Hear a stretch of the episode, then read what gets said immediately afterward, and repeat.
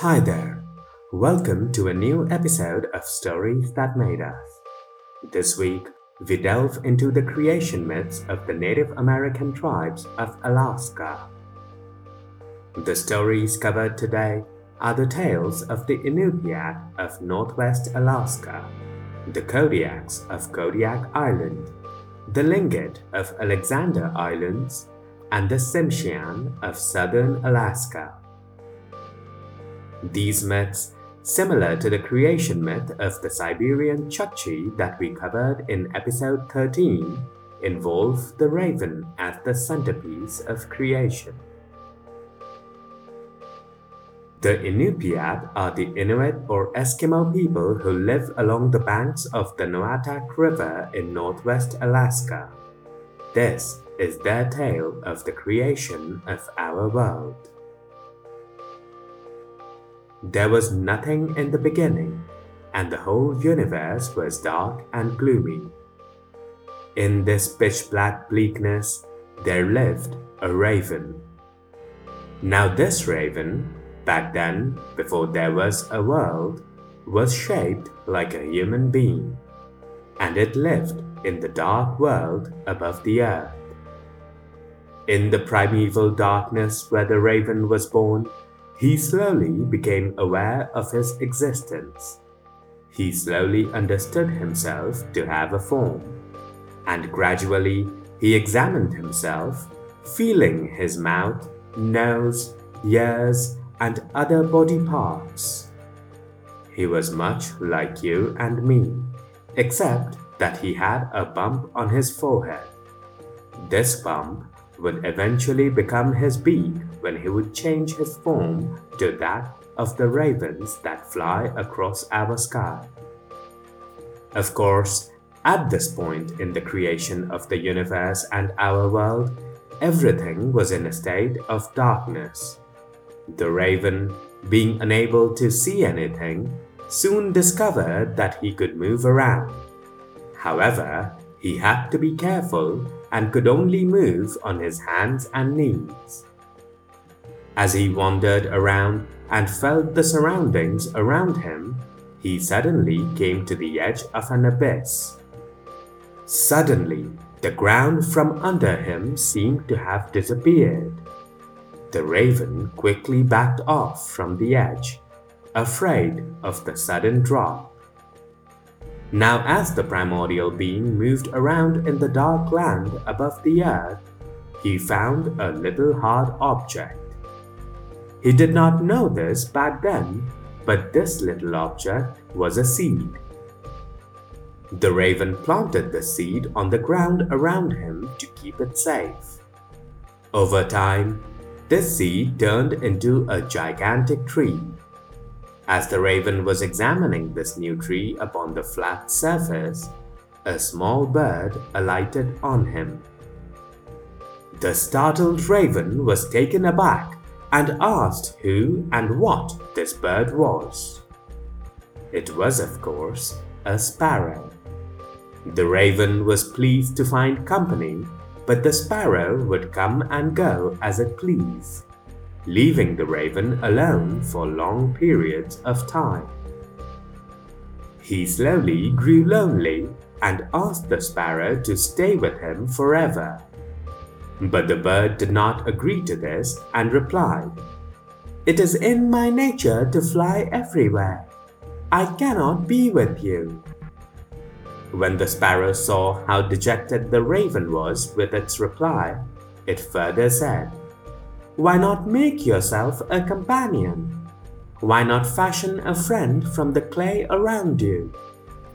The raven thought about this and liked the idea so he made a being like himself out of the clay. In the beginning, the raven and his friend got along very well. But over time, the friend became violent and angry. Sooner than later, this companion wished to be the sole entity in the creation. He would continuously pester the raven with angry rants and fights. The raven tolerated his friend for a while, until one day it tried to murder the raven to be the ruler and creator of all. Finally, unable to deal with his companion and angry at his treachery, the raven threw him into the abyss. This creature would eventually become Tornak, the first evil spirit. The raven was lonely again. Dejected and upset, he made his way back to his home, to the very first tree that was planted in the world above the earth. Once there, he was astounded to find a whole forest had cropped up where the first tree was. As the raven looked and felt around the trees of the forest, he heard the unmistakable chirp of the sparrow. Together, the raven and the sparrow tried to explore the whole forest, but they were unsuccessful. They soon realized that to see the world, they needed light. This is when, upon the suggestion of the sparrow, the raven created the sun, showering the world with light. Now, with light to guide them in their ways, they explored the world above the earth. The two realized they were on an island that was surrounded by abyss. The raven and the sparrow were curious about all that was below them. The sparrow, with Raven's permission, flew down to inspect this abyss. After a long while, the sparrow returned and said that the land below was in the process of being formed.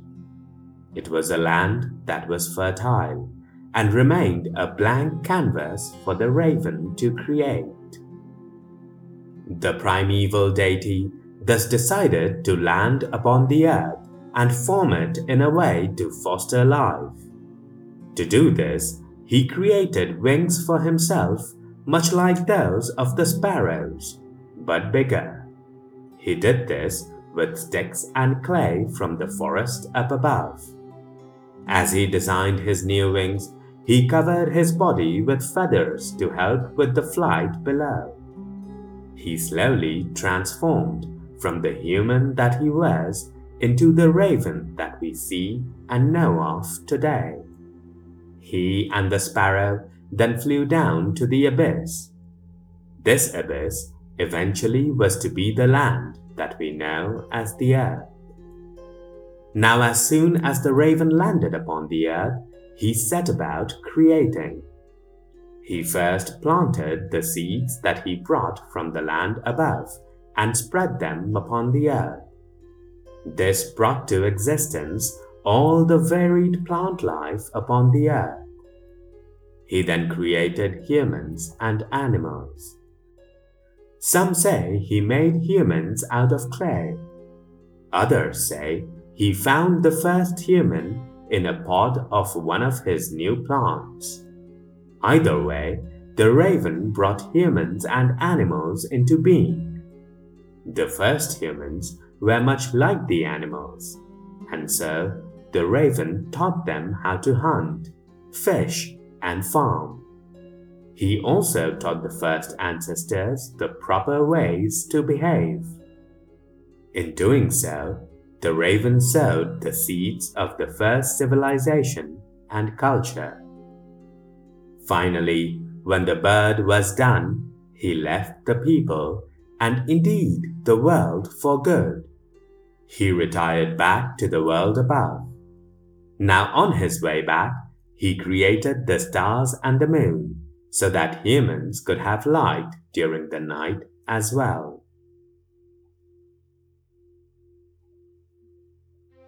That is the end of the Inupiat creation myth. Our next story comes from the Kodiaks, who are the inhabitants of the Kodiak Island in Alaska. Quite like the story above, the Kodiaks also attribute creation to the raven.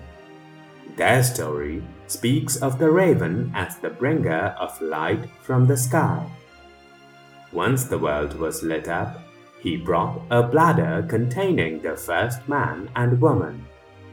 By pushing and stretching this bladder, the first of our ancestors turned it into the earth. It is this pushing and stretching that created all the features upon the earth the mountains, valleys, and ravines. Trees, grasses, and bushes came to be where the ancestors scattered their hair that shed from their bodies.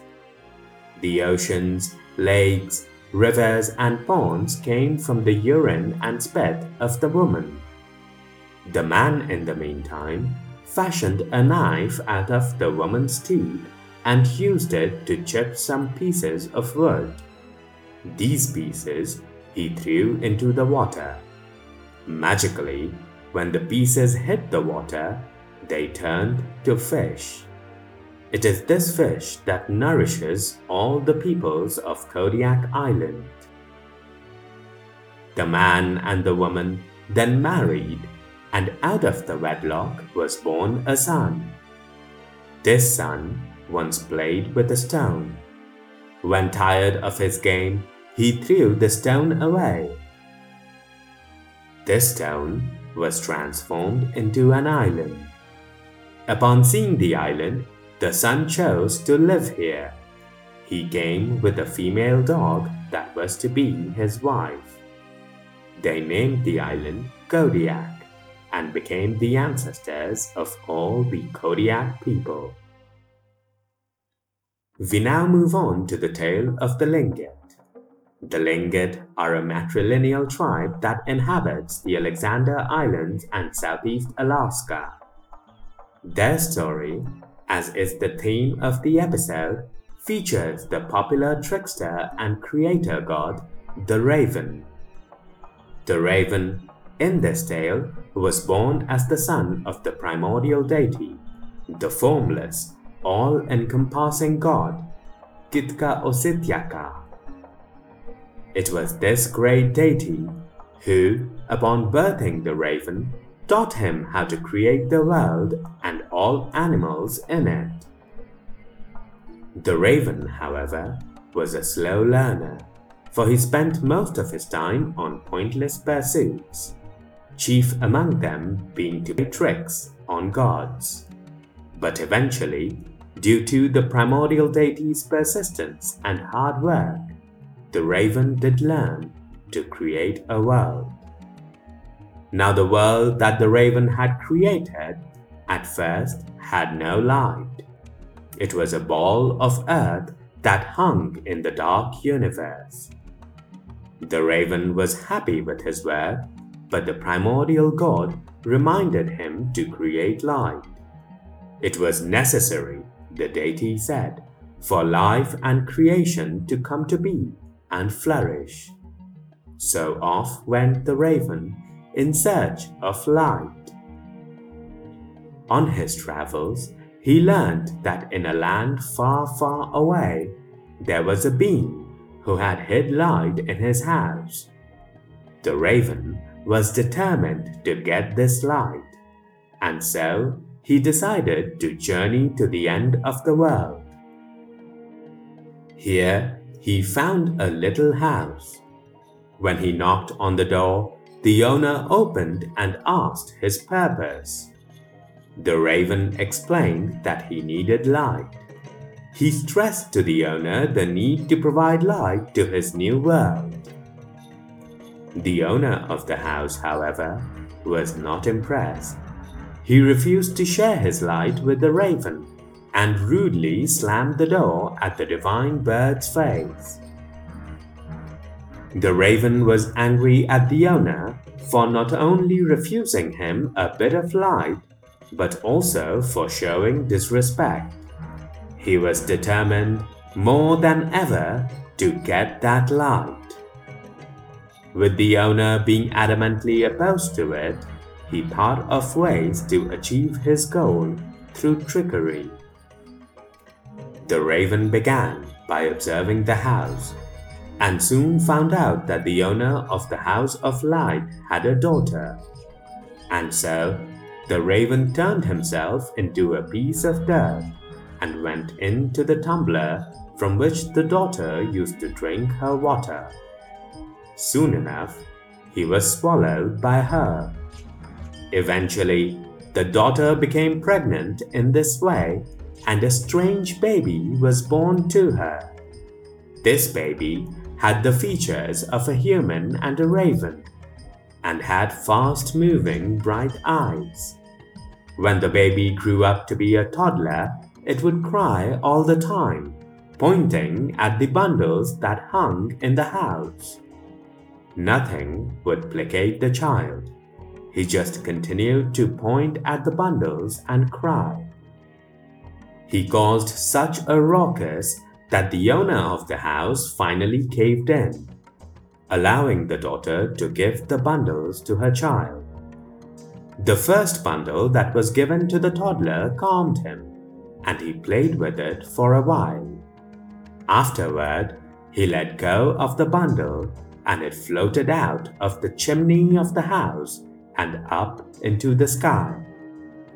Once it had reached high enough, it burst open, and from it came all the stars that scattered throughout the sky. The toddler then played with the next bundle, and much like before, let it go after a while. From this bundle came the moon. When the child let the final bundle go, it turned to the sun. The toddler, having thus freed light for the world, followed the celestial bodies and climbed out of the chimney as well. When out of the house, he turned himself into the raven and flew away. This is how we got light. The Divine Father saw the raven succeed in getting the light. Happy, he then instructed his son to find water. Light and water, after all, were the two ingredients required to bestow life upon earth. To do this, the raven tricked another deity named Ganuk into leaving his covered spring unattended. It is the water from the spring that fills the oceans, rivers, lakes, and ponds. So, this is how the elements were gathered to begin life upon earth. The raven created all the features upon the earth, and the first humans and animals as well. Back then, the raven would bestow humans with many qualities, such as high self belief, immeasurable strength, and superhuman intelligence. He did this by resorting to more tricks that he played upon other deities. Over time, the first people, however, began misusing the power and privileges granted to them. They began to think of themselves as superior to both the raven and the supreme deity. Their behavior bordered on obscenity, insatiable personal appetite, and immorality. The raven, annoyed by these first humans, sought to clear the earth of them. He decided to bring in a flood. To do this, he found his way to the cliff in heaven where there lived a woman who controlled the tides. Resorting to trickery, he made the woman raise the tides, thus releasing the water that covered the earth. This is how the first humans were destroyed. When the flood subsided, the raven made new humans out of leaves. The remains of the old humans he turned to stones. These new humans are the ancestors to us all. Now it is because we are made of leaves that we must die, just as leaves do every fall. In the beginning, all the humans lived in the Alexander Islands, but the raven wished them to populate the whole world. To do this, he gave humans different languages. This is how the many tribes of the world came to be.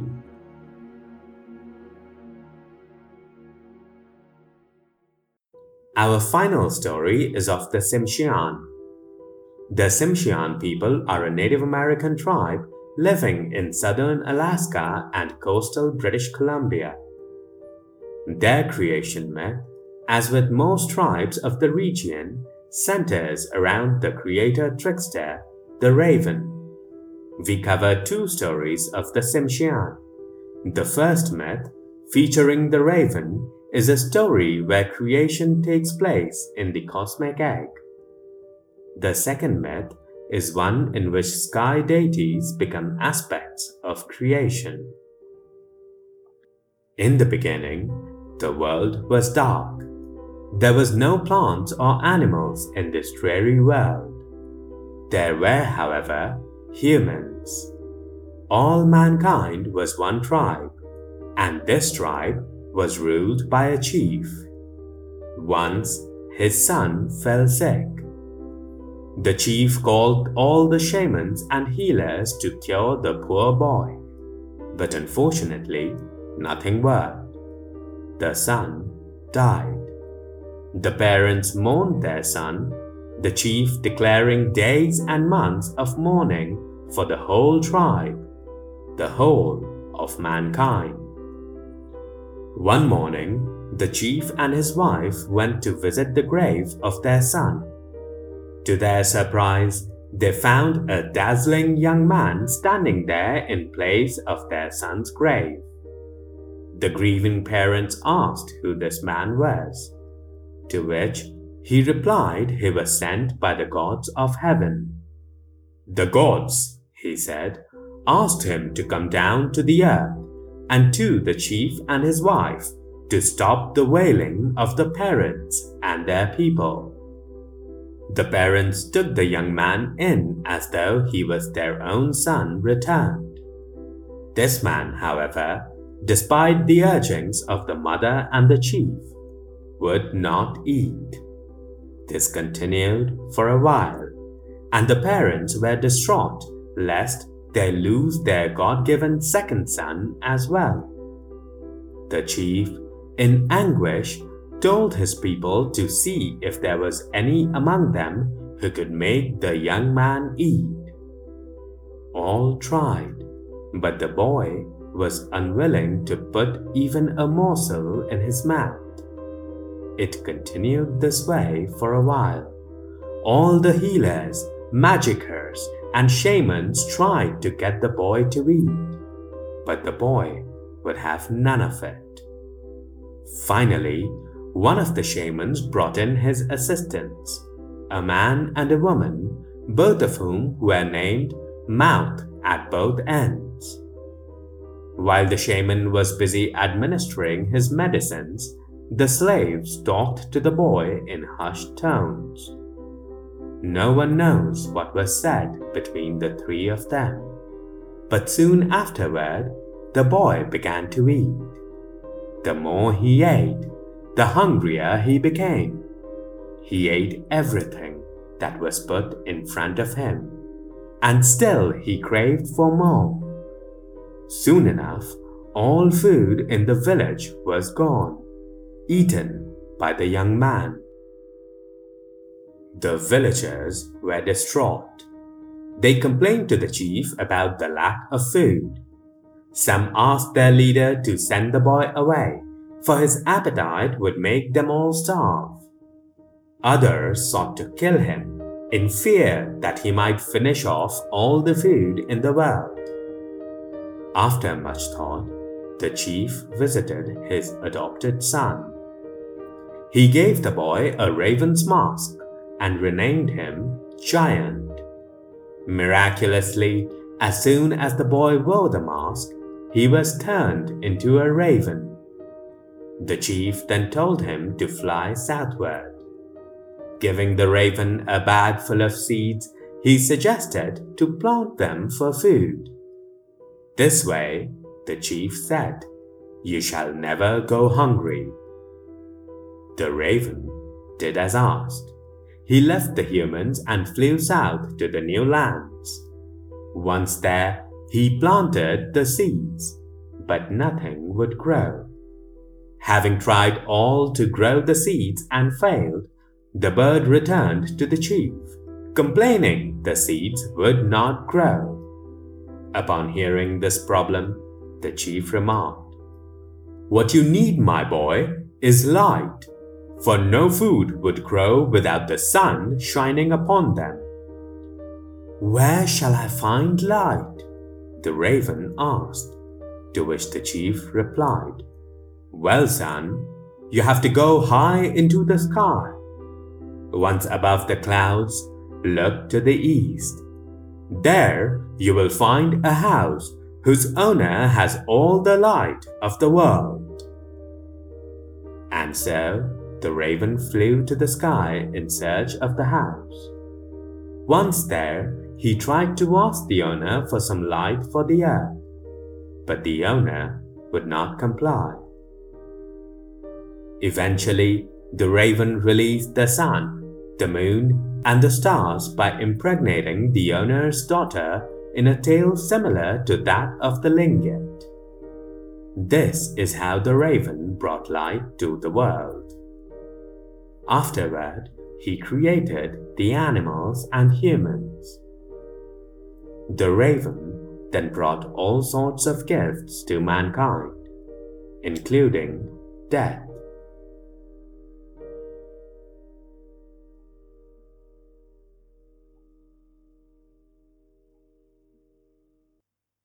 The second story of the Tsimshian is of the coming of light. This tale is based on a story told to an anthropologist, Franz Boas, by a Tsimshian native in 1916. The story is recounted in John Bierhorst's book, The Mythology of North America. The details of the book are in the description. In the beginning, the chief in the sky lived in the heavens with two sons, named walking about early, and the one who walks all over the sky. He also had a daughter named Support of Sun and a large tribe of followers. But there was no light. The chief's children were all strong, but the one who walks all over the sky was the smartest. It was he who was most upset by the ever present darkness. So one day, he got his brother to help him make a cedar stick into a ring out of which they made a mask. They then lit the mask, and the one who walks all over the sky put it on and headed east. Now the people were amazed to see a great light coming out of the eastern sky. It was none but the one who walks all over the sky with his lead mask. He became the giver of light. He became the sun. The one who walks all over the sky had to keep moving so he wouldn't burn up. He took the mask off at night in the west, but repeated this each day.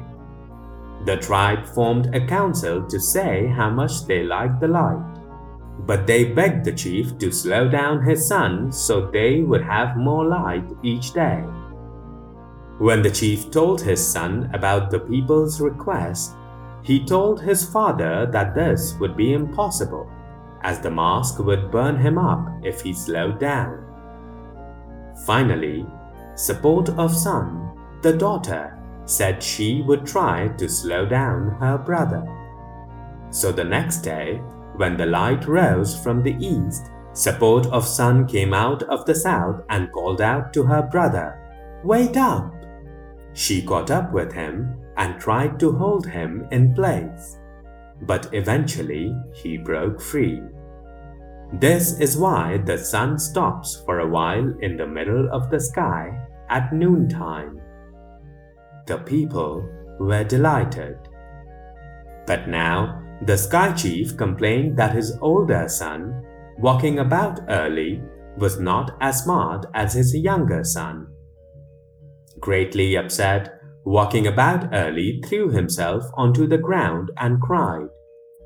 When his younger brother, the one who people now call the sun, came home to rest. Walking about early, disguised his face with fat and charcoal, and he told his slave to jump up and greet him loudly when he rose in the east. When his brother, the sun, came back tired from his daily trip and laid down to rest, walking about early, waited patiently in the east.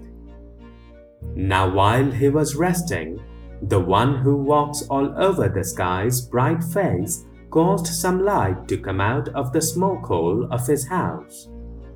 And when walking about early rose in the east, that light reflected off his charcoal disguised face. When the slave made noise to announce his rising, the people looked to the east and were amazed to see what we now know as the moon. Later, the Sky Chief created the animals in the land below the sky, our world. When created, the animals formed a council where they decided on the path of the sun from east to west. And they agreed that the sun should give light and provide growth for plants. There was a discussion about the cycle of the moon. When the dogs suggested that the cycle take 40 days, the porcupine pointed out that this would make the year too long and that there should be only 30 days in each cycle. The other animals agreed.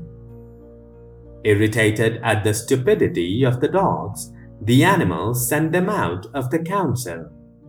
And so it is that dogs still hate animals of the woods, especially porcupines. In the council, the animals went on to name the months. Meanwhile, in the sky, sparks came from the sun when he was asleep, and these became the stars. By now, the daughter, support of the sun, was disappointed by her role in creation. She was saddened that she had so small a role in all of this, and so she wandered into the water in the west and became wet. Feeling cold, she came back to her father's fireside, and the fire and the water created a fog that to this day helps calm down the heat of the sun. Pleased with his three children, the chief established their regular roles forever. These are all the stories we have time for in this episode. If you liked what you heard, check out episode 13 for a similar creation myth of the Siberian Chukchi. Please consider leaving a rating and a feedback on whatever podcast player you use. Why not follow us on social media to keep up to date with the latest? Our Twitter and Instagram handles are at stories tht mde us. That's at stories tht mde us. You may also email us at info.storiesthatmadeus at gmail.com. Do let us know of your feedback and comments, or just stop by to say hello. I'll see you again next week with more tales of our creation. Until then, goodbye and take care.